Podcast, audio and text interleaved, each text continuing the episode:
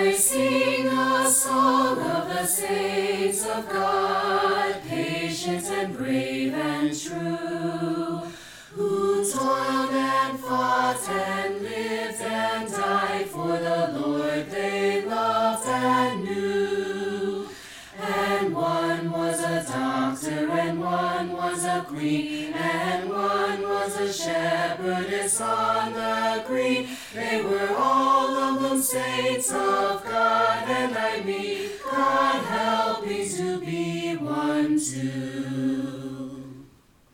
Hello and welcome to Tea Time Theology. I'm your host for this episode, Taylor Wilkie, and today our guest is the Reverend Tim Rich, rector of St. Luke's Church in East Greenwich. Welcome, Tim. Taylor, it's great to be with you. Thanks so much for inviting me. It's our pleasure to have you. Um, so this season of Tea Time Theology, we're talking about uh, maybe lesser known characters from the Bible. Obviously, we have like the like the big big names like Jesus, Peter, Who? Mary. I'm sorry. Right? Yeah, Yeah. I don't know. Yeah. Okay. Yeah. Right.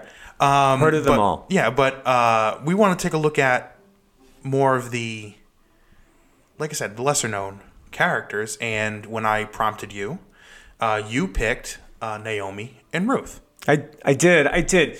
You know, first of all, the sad reality about Scripture is that almost all of the female characters in Scripture are the ones that fall under the heading of lesser known. Naomi and Ruth in our Hebrew scriptures, they are such a rich story. Ruth is is is the only book in the Hebrew scriptures that's actually named after a woman.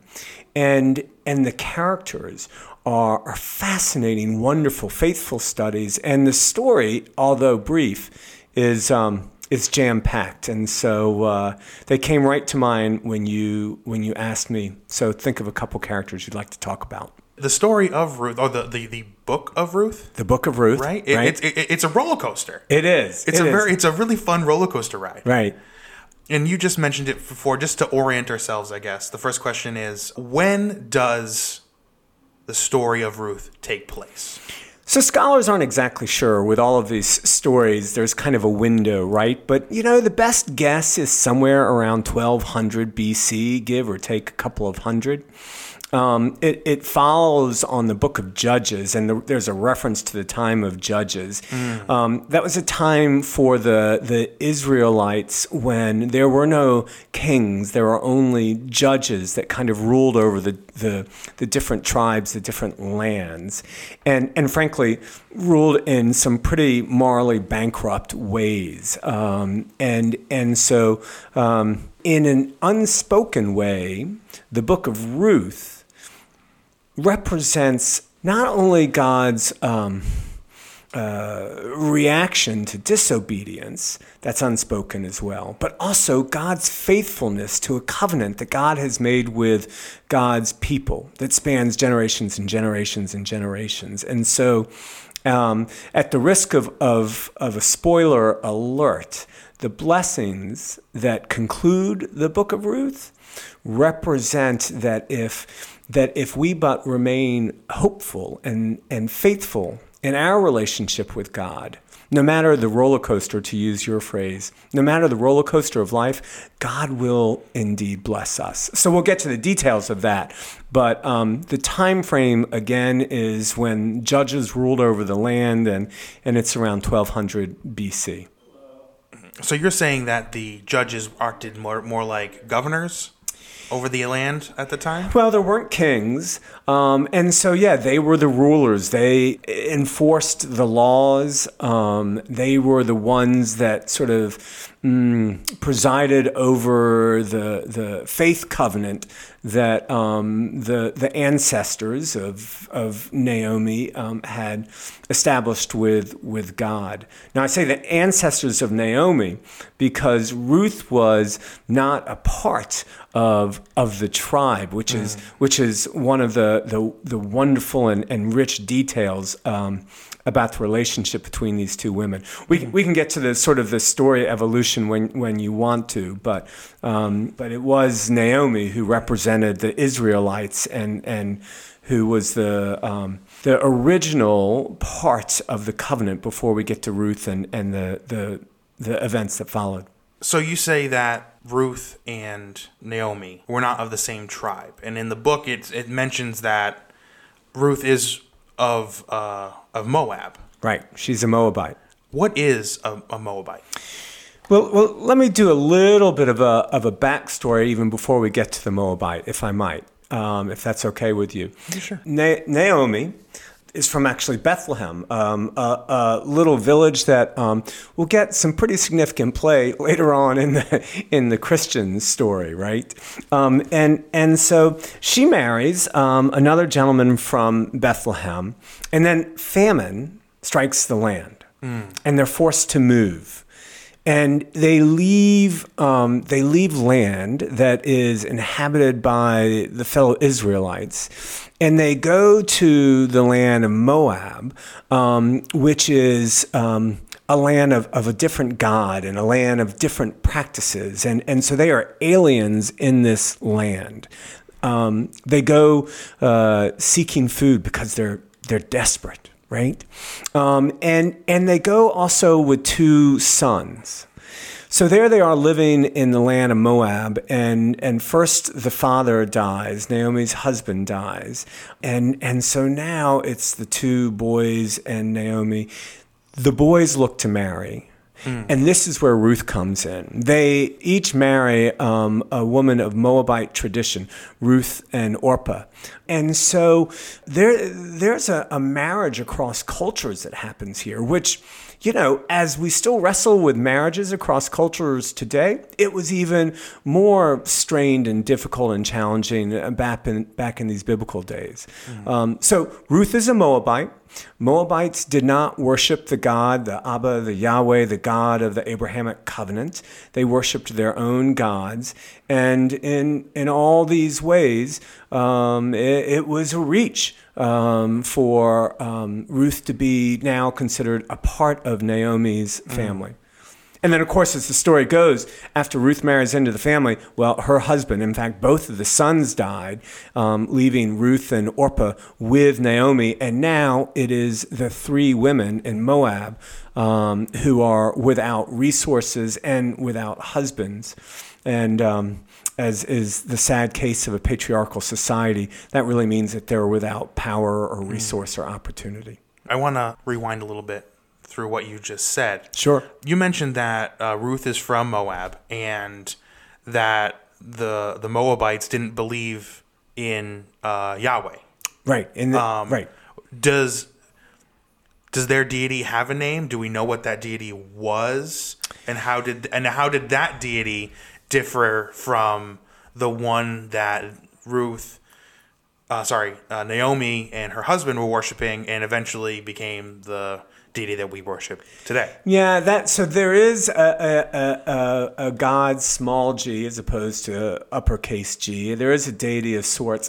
Frankly, I can't remember the name um, of the Moabite um, deity, but um, you know it was considered sort of a, a, a pagan god, um, and and so there were sacrifices um, uh, and offerings to this pagan god. Um, truth be told, uh, oftentimes, um, oftentimes some of the practices that were pagan actually, in some ways, had some parallels with practices that were of the Judeo-Christian um, tradition. That is to say, offerings, burnt sacrifices, things like that. Um, but nonetheless, the, the most important element is that we're not talking about the God of the Abrahamic covenant. That's really that's really interesting. We're going to spend a lot of time talking about Naomi and Ruth, Okay. obviously, Okay. because they're the main things. Yeah. But there's this tangential character that like is in it, but then just like goes away, and Right. that and that's or- Orpah. Yeah. What do we know about her other than that she was married to Naomi's son, and then she just left for wherever? Yeah, that's a great question, and and um, frankly, it can be answered in a few words, which is not much, not much at all. But let's let's let's give her some credit. So it's actually um, multiple times um, after all the men have died that that um, uh, Naomi releases her daughters in law. Um, Naomi senses that there is no future for them um, in Moab, um, and no, Naomi is determined to return back to Bethlehem. It's been mm, somewhere in the span of 10 years, the, the story goes, that they've been in Moab, and, and it's time to go back, at least according to Naomi, because if probably she's thinking if she's going to be miserable anywhere, she might as well be miserable in her hometown, right? Yeah. So she says, "I'm going to go back, and you, you ladies, you go back. You, you go back to your people and your families in Moab." And she really does it out of tremendous generosity. She says, "There's no future here with me." I'm not going to have any more sons. And of course, she doesn't have any wealth or resources. So once she says, You go back. And both Ruth and uh, um, Orpah, they both actually decline. Naomi says again, No, no, no, go back, go on, go back. Um, and it's the second time. So to, to give Orpah a little bit of credit, um, she refuses the first time, but it is the second time after Naomi again makes the case there is no future for you with me that she agrees. And, and so she departs, and we never hear anything about her again. That's that's the end, and and and so um, um, we can only guess that she returns to um, uh, her Moabite family, and she returns to the land of Moab, and and um, we can imagine. Um, without any blemish on her character, other than the fact that she was once married, um, we can imagine that a, um, a, a, a suitor was found for her um, much in the same ways that a suitor eventually stepped forward for, for Ruth. But again, that's farther down the story. Okay. So uh, Naomi says, you know, don't hang out with me anymore. Get out of here. And one of her daughter in laws says, no, I think I'll stick around. And that's Ruth. Right. And they jump on some type of transportation, I'm guessing, and they take a ride off to Bethlehem. Like you said, um, a little town that no one's, uh, I'm sure won't come up again. Yeah. Um, Just a little backwater town. yeah. On their way through the desert, Naomi, I guess, makes it a point to mention that they're riding past the mountain where Moses dies before Israelites enter the promised land. Is that right? Um, Or did YouTube fail me? yeah, that actually doesn't appear, I don't believe, anywhere in the text. Although, boy, I, I don't want to necessarily go toe to toe with with YouTube.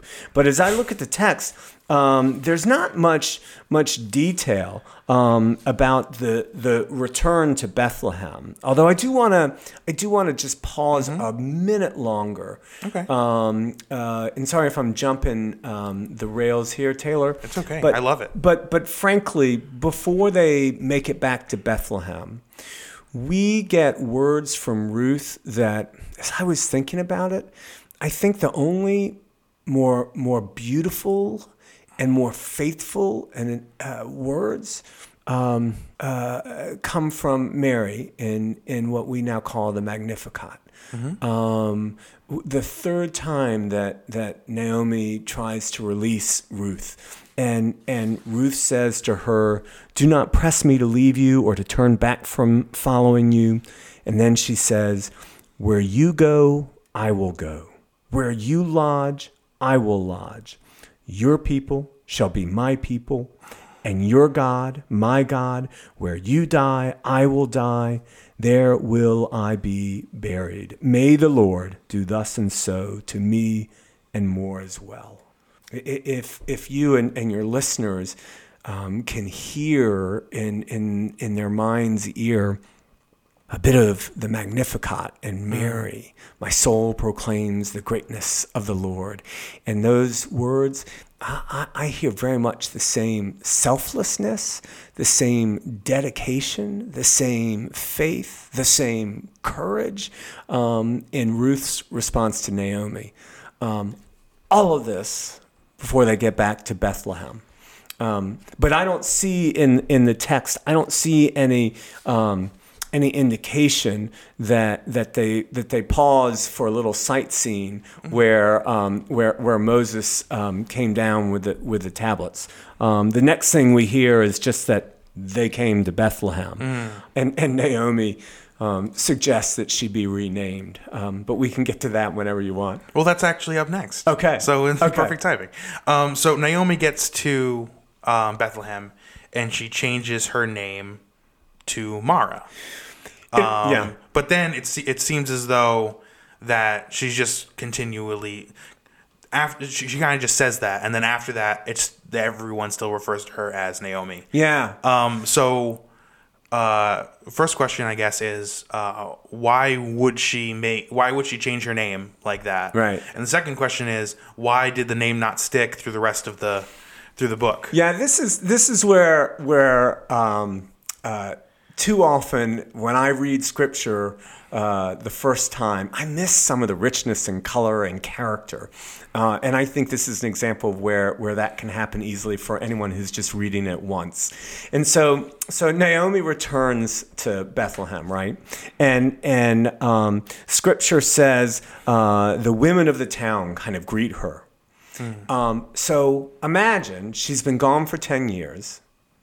She took, along with um, her husband, she took a little bit of a risk because there was a famine in Bethlehem. And so, okay, so imagine that, that there's some, some, some opinion, some judgment about that. We are not living in the first century of judgmentalism. And, and so there's some opinion and judgment about that. And then, and then they've gone, and for 10 years they've been in, in Moab. Her husband has died, and her sons have died. And so, again, in their tradition, think about the book of Job, where he loses so much, and his friends think, huh, well, what did you do to anger God? You know, the judgment comes out about clearly you deserved these these um, terrible events. Um, so these women, you know, these questions about, hey, so Naomi, what's up? How you been? A that question might not be so innocent. Well, it's not great. but- Um, right. I mean, true enough, they didn't have emails or Facebook, so they Yeah. didn't, they they may not have known. But I'm I'm going to guess that they also may have known, and so and so behind the question, um, it's not quite as innocuous. So that's the first thing. The second thing is because in, in printed words we can't hear tone, we can't be for sure about this. But hear these words spoken from Naomi with um, a tone that is, is anywhere from cranky to bitter to angry. She would have been feeling quite likely like, like God's totally abandoned her. Like, like God has visited one curse after another on her, and not unlike Job, she would have been a little bit like, "Woe is me," um, um, and and so here in here in her um, response, just that that that crankiness, that bitterness, and so she is saying, "Well, you you might as well call me Mara." Like you and I might say, well, yeah, you might as well call me loser. You might as well call me sad sack. She's giving herself a different name to capture not only an emotional tone, her bitterness, but to some degree, um, there's a little bit of accusation or theology in it because it's suggesting that God has, mm, well, at the very least, abandoned her and perhaps even worse, cursed her. So that's her sort of. Um, um, interpretation of her yeah, situation. yeah, and her crankiness. It's not like in in other places of scripture. It's not like where Saul gets renamed by by God and by the voices of heaven, Paul, because a new a new ministry and a new mission and identity and purpose is taking shape. It's not like that renaming it's really um, just just Naomi's sort of um, um, somewhat acerbic and harsh personality coming out, and she's like, "Yeah, don't call me Naomi anymore. Call me Mara, because you know my life my life stinks." Uh, um, and that's why it doesn't stick as well, um, um, because no one does call her Mara. And oh, by the way. Um, as hard as this return to Bethlehem might be, it's not the end of the story. Her Right. life gets better. So Mara and Ruth are back at home, Yeah. uh, or back in Bethlehem, and And you can call her Naomi. Her friends called her Naomi. okay, Yeah, really. No one else called her Mara. She was just calling herself that. yeah, and I guess they're getting hungry. Yep. This is chapter two. Yep. And they're like, "Hey, we got to do something about food." Yep. In one part of research I did, it's it, it kind of alluded to the fact that Ruth uh, went to work for somebody, but then a more, I guess, I guess from what I thought, a more scholarly source said it was more of like uh, scavenging. Yeah, the, the, the latter is closer to the truth. Um, um, first of all, they would have returned likely to the family property. Only there's been a famine, and so the property, I'm sure, is yielding nothing, right? And and it's actually um, uh, reflective of just how Ruth is not just loyal to her mother-in-law, but she's engaged. I mean, she's she's hardworking. She's she's always she's always scrapping, um, and so so they're hungry. There are no men around. There are no brothers around to work the land. Their food is not plentiful, and so Ruth says, "All right, I'm going to go follow around these people in a field and I'm going to pick up the remnants. I'm going to pick up the remnants that they don't pick up. So they're picking up the major, they're harvesting the major grains of wheat, but there's always a little remnants Yeah. um, that, that fall behind.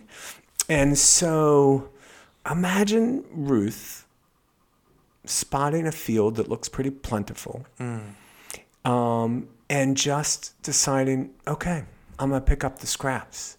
Um, hard work, bold work, um, risky work, because because she could have been um, she could have been um, assaulted, she could have been um, abused, she could have been um, simply turned away from that field, from following them.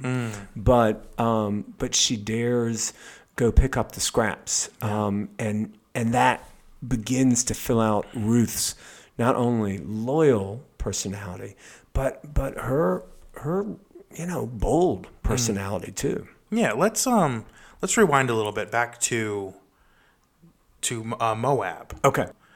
Were Naomi and her husband and her sons were they like a well off in a well off way in Moab and then obviously all the men died and then they weren't all of a sudden. But like is is that like like how far is the fall for Ruth to the field? Is I guess what I'm Yeah, no, that's a great question. And so we can only infer that Naomi and her husband were essentially they were immigrants to Moab.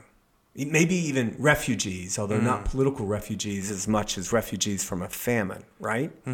And so, um, so they would not have been seen as impressive characters nor even their sons. In fact, there might have been some tension and hostility from the Moabites directed at, at these Israelites. So, so we don't we don't really know a lot about Ruth um, uh, in terms of her family of origin, but but we can imagine that if she is if she is agreeing to marry an Israelite, then they do not have status such that she's been married off to one of the local rising stars, right? She's she's actually sort of marrying some guy from the other side of the tracks. So when you ask how far has she fallen, um, I, I would say that that it's how how often has she fallen? First, to some degree, according to her land and culture, she has fallen by marrying an Israelite, and then to some degree, um, she has fallen because she's lost her husband. And oh, by the way, she's lost her husband without providing him any children which was seen as the most significant provision that a wife could make for her husband. So, in some ways, um, she's really left Moab, if not in disgrace, and certainly then in disappointment. Um, and so now she's back in Bethlehem, where she's the alien, right? Yeah. Um, so her, her sense of stature has dropped even further, right? Because Israelites didn't didn't particularly care for the Moabites that came any more than the Moabites appreciated the Israelites who came into Moab. And of course, she's a widower uh, or a widow and childless, and so you know this is a woman who doesn't have a lot farther to fall, who doesn't have much to lose, which is why she's like, well, the heck with my reputation. I gotta I gotta provide for this house household. I've got to provide for Naomi, who is my mother, um, and she she's bold enough to to go out into the fields and and do just that. Great. Um, so now she's in the fields. She's uh, scourging for whatever's left over. Um, and that's where we kind of meet uh, Boaz, Correct. who is related, just so happens. A near kin is the language. Yeah, Yes. because like because you know plot, I guess. I don't know. I know it makes for a good plot. Yeah, um, but there's importance to this yeah. relation. But Um, we'll, we'll talk well, about that and, later. And, and what is the importance to the relation between uh, Boaz and Naomi? Why, why, why are they related? I guess in a literary sense. I yeah, yeah, no, that's that's a great way to frame it because I was going to say there there's importance that is both theological, Mm. and then there's importance that is both legalistic. Mm. So you just asked why are they related in a literary sense? Mm. It is because um, the sacred text, Hebrew scriptures, and the Christian scriptures Mm. are very mindful about genealogy Okay. very mindful about genealogy. And so it is important that Naomi and her sons and Boaz all have a genealogy that goes all the way back to like Genesis and the birth of the tribes. Okay. Um, and again, it's a genealogy that will have real legs as we um, when we get around to talking about the future that come from this Right. this family. Right. I won't spoil that uh, at this time. But so, from a literary purpose, Yeah. genealogy is an important thing. From a legalistic purpose, Mm-hmm. um, as we see in chapter three, um, that next of kin gives um, gives Boaz a legal right to claim both the land of Naomi and the property of Naomi, which I'm sorry to say, especially for uh, the women who are listening, which includes Ruth herself. Oh. We'll unpack that a little bit more later. I can unpack it now. Oh, let's unpack it now. Well, well, okay. I mean, so so um, uh, again, because women had no no standing on their own, absent from the men to whom they were connected or married. While Naomi retained sort of rights to the the, the property that she and her husband um, had had inhabited before leaving, it, it's just waiting to be claimed by a rightful kin, right? And that property includes the land. It would have included livestock, but but who knows if they returned with any livestock given their travels. But then again, according to, to Jewish law, um, it, it also includes daughters-in-law. Um, if if there is no son born, then uh, and the and the daughter-in-law um, loses her husband, then then the sort of custom and culture and law was that she um, she could be married to, and I would dare say whether she wanted to or not, she could be married to the closest and next of kin. And And so this next of kin business becomes a matter of legal importance as well as as legacy. okay. Um, but Boaz was not the closest next of kin.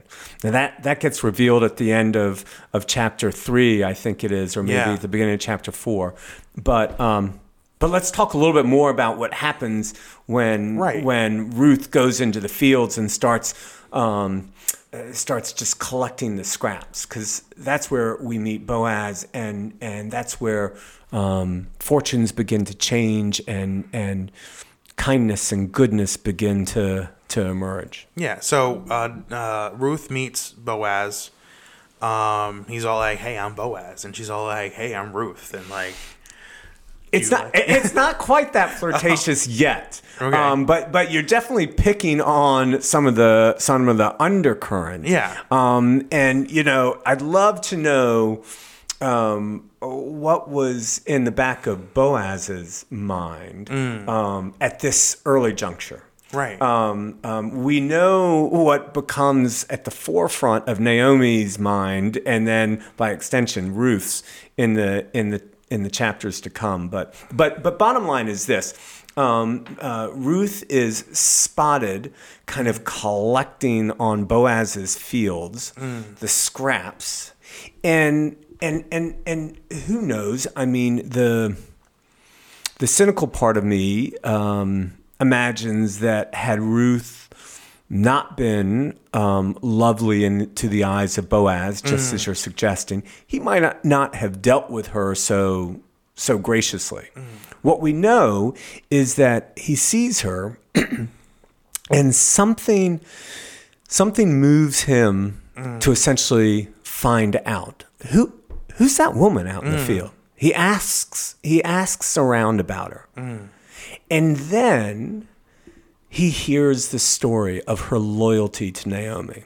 He hears the story that she was the daughter in law to Naomi, that her husband has died, and that rather than returning to Moab to, um, to, to, to seek future um, stability, she has remained loyal to Naomi.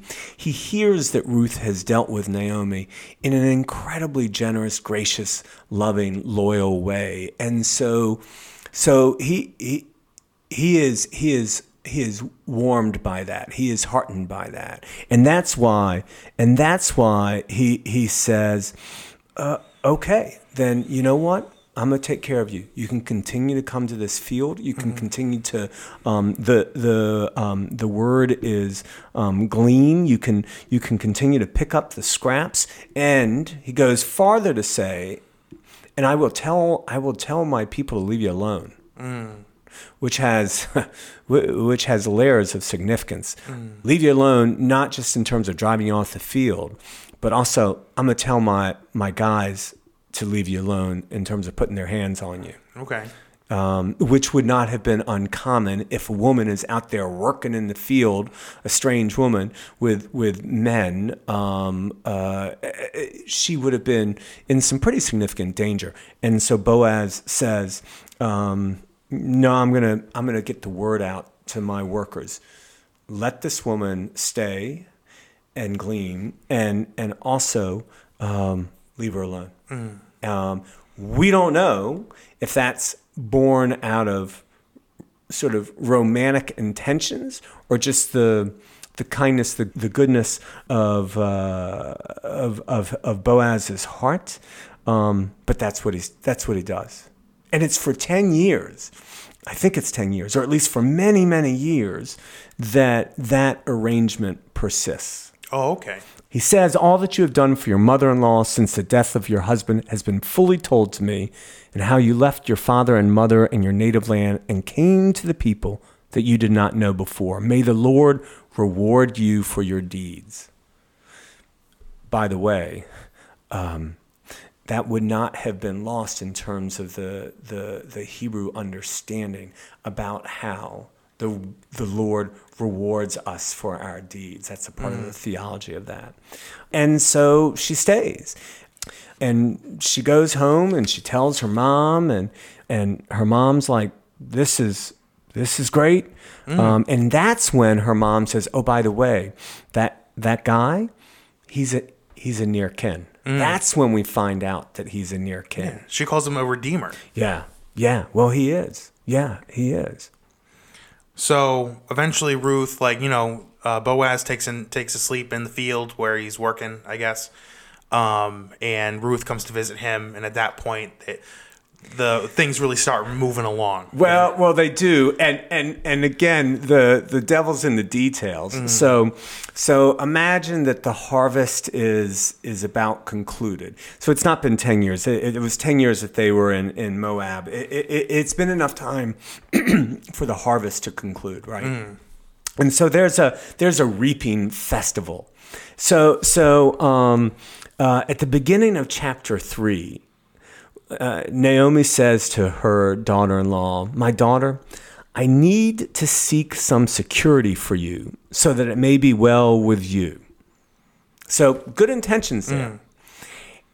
And then Naomi plots, Naomi schemes. Um, and and and here's the scheme. Now here is our kinsman Boaz, with whose young women you've been working. See, he is winnowing in the field, and so she says, "So there's going to be a big party. There's going to be a lot of eating and drinking. So she tells her, put on your finest clothes, bathe, anoint yourself, like get yourself all dolled up, right? Mm-hmm. And and just wait and watch.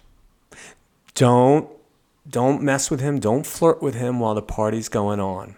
Cuz she she's thinking "Mm, if this party ends like many, he's going to he's to eat, he's to drink, he's to fall asleep.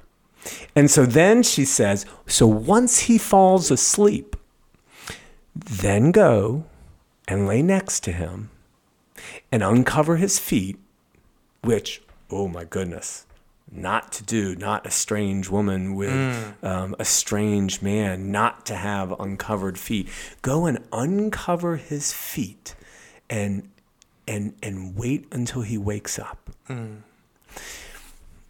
It- you want me to go on because Well, there's I- some I- richness to this. Yeah, yeah. I, I mean, yes. Please continue. But then I have a follow up question after that. Okay. All right. So so so what she's trying to concoct here, Taylor, is is um is a moment where to some degree um uh to some degree Boaz is placed in an uncomfortable situation. So he's asleep. Naomi, uh, I'm sorry, Ruth lays next to him, uncovers his feet. He wakes up, and and he it, it, he doesn't remember. Like, oh my goodness, who are you? Because he's forgotten who she is. Um, who are you, and what are you doing here? And even though he doesn't say this, in the back of his mind, he's thinking, and what have I done to you?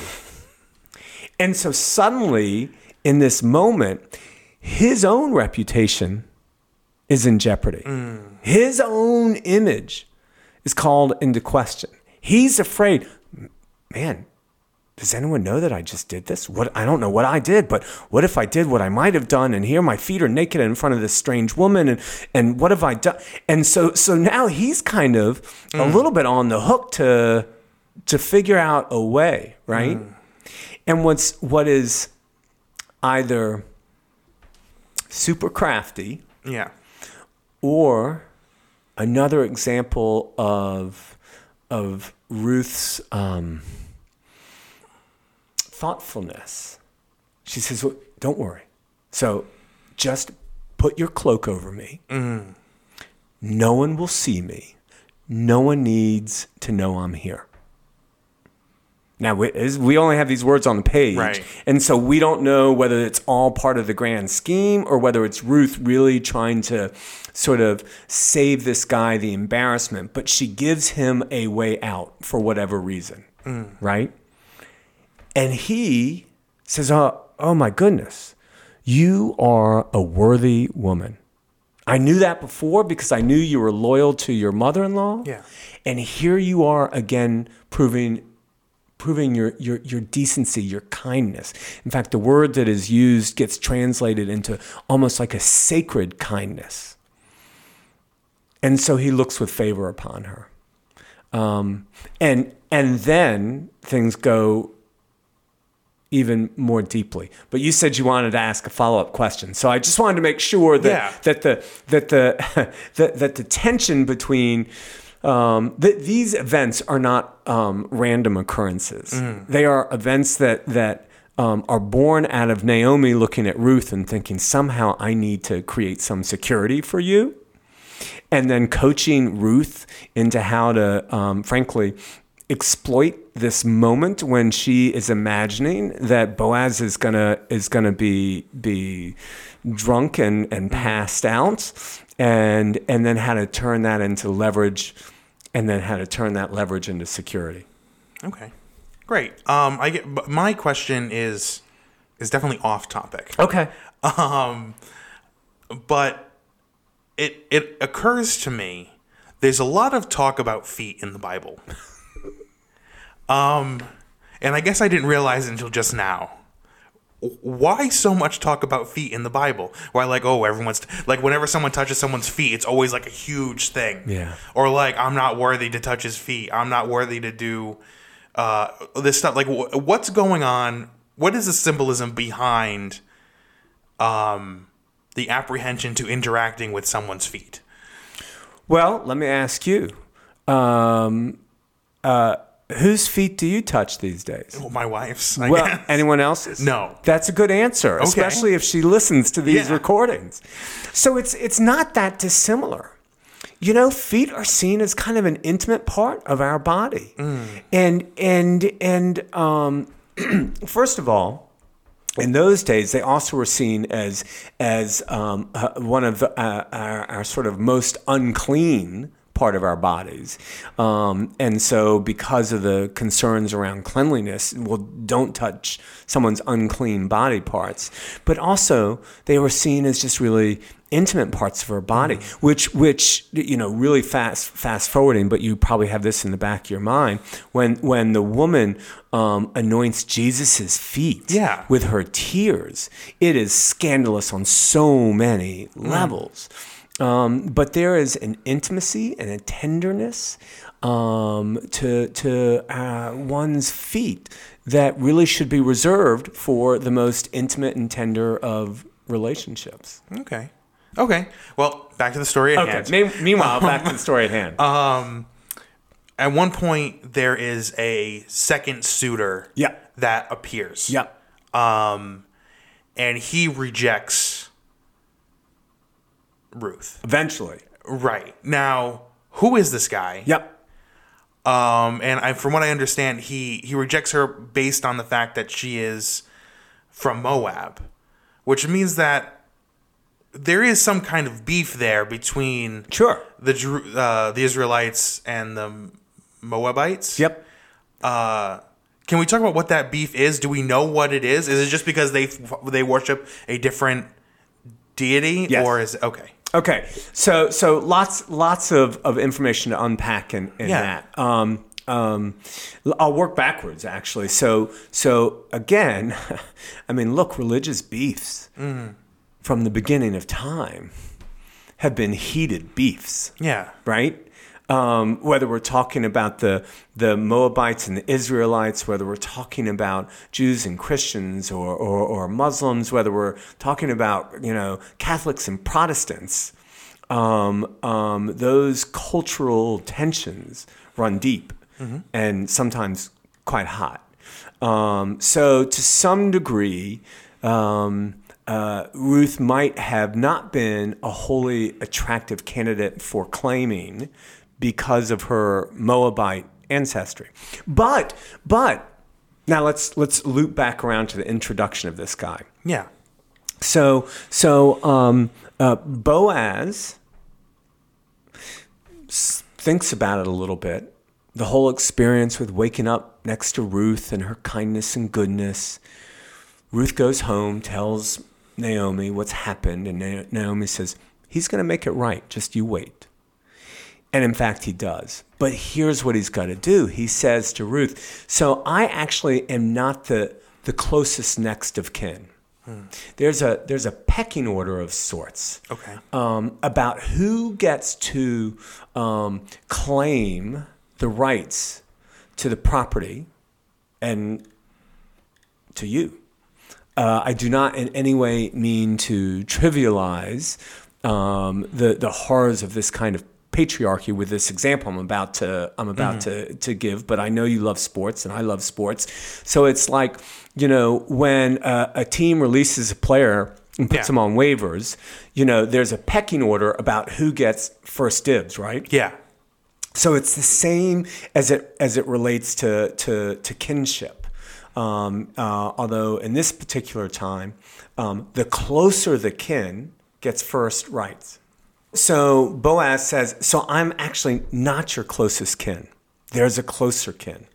And and um, uh, he goes to that um, closer kin and he introduces the closer kin to Ruth and to the story of Naomi and Ruth and to the property. Um, and and according to law, he takes witnesses, 10 men. This, this is at the beginning of chapter 4, and they all sit around in a circle. And this is, this is, um, this is a quite, a quite legalistic process, right? And so he says to the closest of kin, like, okay, you have first rights of refusal and he introduces the closest of kin to, to Ruth, and the closest of kin knows about the property. And actually, I'm sorry, he, he introduces the closest of kin 1st mm-hmm. to Naomi and, and, and the property, mm-hmm. not to Ruth. Sorry, and and because it's an important distinction. And so, actually, the closest of kin is like, yeah, I'll claim this property. Mm-hmm. Yeah, I'll take this the closest of kin says, I will redeem it. This is chapter 4, verse 4. Then Boaz said, The day you acquire the field from the hand of Naomi, you also are acquiring Ruth, the Moabite, the widow of the dead man, to maintain the dead man's name on his inheritance. This is law, right? So, so Boaz first says, "Do you want the property?" Guy's like, "Mm, "Yeah, that sounds great." And then he says, "Oh, by the way, when you acquire the property, you, you acquire Ruth as well." And that's when the most immediate next of kin backs out and he says, Oh, no, no, no, I cannot redeem it for myself without damaging my own inheritance. Now, that's the language Right. we get. I don't know if, if his inheritance would be damage, damaged hmm. because he's got another mouth to feed in Ruth, or whether it would be damaged because his reputation might be damaged marrying a Moabite. Okay. We don't get we don't get any more information on that. All we know is that this most immediate next of kin, after learning that Ruth comes along with Naomi's property, hmm. backs out of the deal, leaving Boaz as the next guy in line to claim property and to rightfully marry Ruth. So this other guy uh, takes off, leaves the picture. Boaz steps in and marries Ruth. Right. Uh, everyone lives happily ever after. One thing leads to another, and a guy rises from the dead um, and saves everyone's souls. Um, Yeah, that's the Cliff Note version. yeah. Um, and uh, I guess I guess my, my next question is, whose bloodline in this situation is the most important? Is it Ruth or is it Boaz? Because the idea is that there's there's, there's a direct bloodline. Correct. Um, from Ruth and Boaz from Naomi. Sorry, is the bloodline with Ruth or is the bloodline with Boaz and Naomi? So that question of whose bloodline is significant, like like like every question as it relates to the Hebrew scriptures, has a theological significance, right? Um, and then has a oh, has a has a has a, a more um, moral significance. What do I mean? So theologically, so what happens after Boaz and Ruth marry is that they then have a child, and and Naomi ends up being the great great grandmother of David, the king of David. The Giant Slayer. The, well, not only the giant slayer, but the one that Mark and his um, lineage is very clear to make sure that everyone knows that um, that Jesus comes from the same lineage as David, as King David, as the great king. Right? So, yeah, he's a giant slayer, but he's also, um, in some ways, uh, the, the, you know, the most important character, unless you think that Adam and Eve are also part of the most important characters, which people do from a from a historical standpoint, Yeah. or from a, a lineage standpoint. Uh, th- There is a, an unbroken lineage in the covenant between Adam to David, and David um, all the way to um, to Jesus. Okay. And, and so that's that's the connection from a, from a lineage standpoint.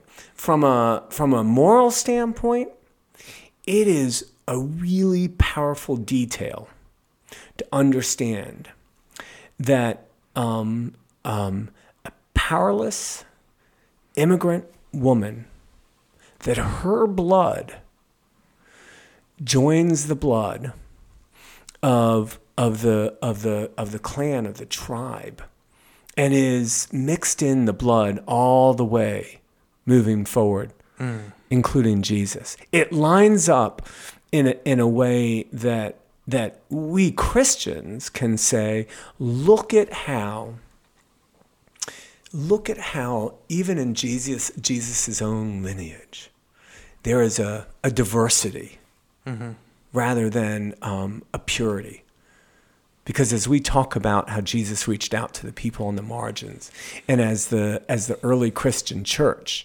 realized that it's that, that Jesus' love, his his life, his love, his his death, resurrection, not just for the the, the Jews, um, but also for the Gentiles. Well, we can point to some degree, even this story, you begin to understand that the, the promises of God aren't only for the narrow people that we once thought those promises were for. But they also are for, you know, the people who come from all kinds of lands and co- all kinds of places. So that's that both in terms of sort of lineage and literary, as well as in terms of sort of moral theological meaning. That's the significance of mixing Ruth in with with Naomi's lineage. Now, uh, I guess the next the next question is how is the story of Ruth and Naomi relevant to our faith as it stands today? That's a great question, and and I think um, first and foremost, both in terms of our Hebrew ancestors, so both for the Judeo part of the Judeo-Christian um, tradition, this story represents how God remains faithful to the covenant that God enters into with God's people. That even as there are trials and sufferings, and Naomi and Ruth had their share of trials and sufferings, that, that if you can but continue in faith, you will be rewarded with God's love and God's blessings.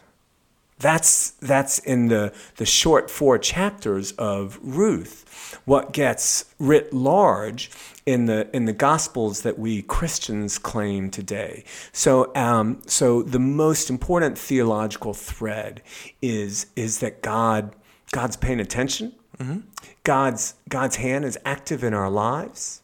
Um, and if we can but stay faithful to God, God stays faithful to us and the covenant um, uh, in, in, which we are entered. That's the most significant thread through it all. I could say more um, to pluck out from the characters. Do you want me to say more?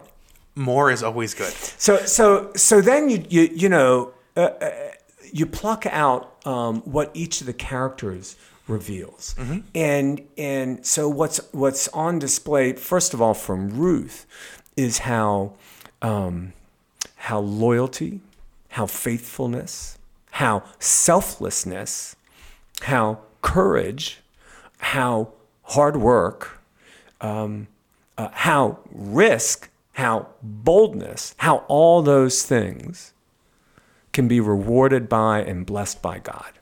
You can pluck that out of all the qualities and attributes that, that Ruth demonstrates over this little story.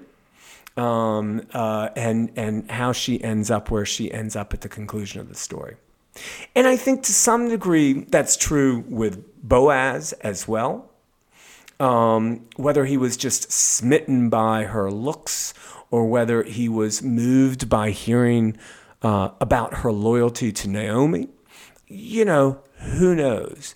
But I think in, in my reading, you know, Boaz comes out um, like a pretty fine character um, and like a, a, um, a, a character of an integ- of integrity, and a character um, that that uh, does not seem to exploit um, uh, his opportunity with Ruth as much as um, well to, to to enter into more deeply his opportunity with Ruth. So that I would say about Boaz, and then let's go back to the to the start of it. In some ways, you've got Naomi, who who perseveres. You've got Naomi, who shows an incredible degree of selflessness herself by um, releasing her two daughters, thinking about their future more than her own, looking at them and knowing that she's got nothing to offer them. Um, now she could have tried to exploit them herself, but instead she she releases them. I mean, so there's real faithfulness and decency on Naomi's part, as well as more than a little bit of crankiness, I would say, uh, understandable and well deserved, as well as more than a little bit of, of scheming and, and, and plotting, whi- which, you know, makes this a, a PG story, not just a G story. Um, but, but so I think that, uh, that we learn from the story arc about God's arc in our lives, and we re- learn from the story's characters um, about the kind of characters, mm, the kind of morals to which we might adhere ourselves. Wonderful. Well, Tim, that's about as much time as we have for today. Yeah, I guess the uh, the classic question we asked of every guest uh, at the end is um, if someone wanted to come see you or hear you preach on a Sunday, where should they go? Well, they should go to St. Luke's Church in East Greenwich, um, uh, 99 Pierce Street. Uh, thanks for giving me an opportunity to plug the church. Um, they wouldn't only hear me preach, but they'd also hear some pretty special music as well. Um, or if they would like to um, sample St. Luke's from afar, they can go to um, uh, find us in our live stream service, brilliantly produced um, at um, St. Luke's East Greenwich, that's the YouTube site. Um, St. Luke's, East Greenwich, Rhode Island. We have a YouTube channel there.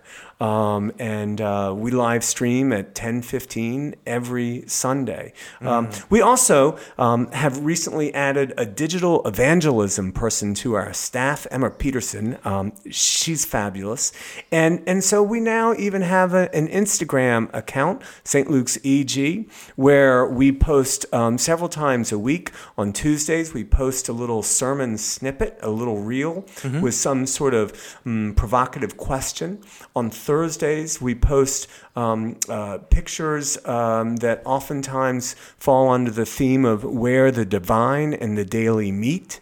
Um, and then we have other posts um, such as our celebration of Pride Month this month and, uh, and, and, and Father's Day coming this weekend as well. So Instagram, YouTube, and 99 Pierce Street and East Greenwich, all ways that people can uh, check out St. Luke's Church. Wonderful. Well, Tim, it was a pleasure having you, and uh, I hope to have you on again soon. Taylor, thanks so much, and thanks for the good work you do. It's um, it's it's a gift to the diocese and anyone who tunes in to to um, your podcast. So thanks so much. Okay. Goodbye. They lived not only in ages past, there are hundreds of thousands still. With the joyous saints who love to do Jesus' will. You can meet them in school or in lanes or at sea, in church or in trains or in shops or at tea. For the saints of God are just folk like me, and I mean to be one too. Thank you for listening to Tea Time Theology, a ministry of St. John's Cathedral in Rhode Island. We would like to thank our producers, Mo Akande, Ivy Swinsky, and Taylor Wilkie. Special thanks to Mo Akande and David Hines for the stream music, and our sponsors, the Episcopal Diocese of Rhode Island and the Right Reverend Nicholas Knisely. Follow us at Tea Time Theology on all social medias.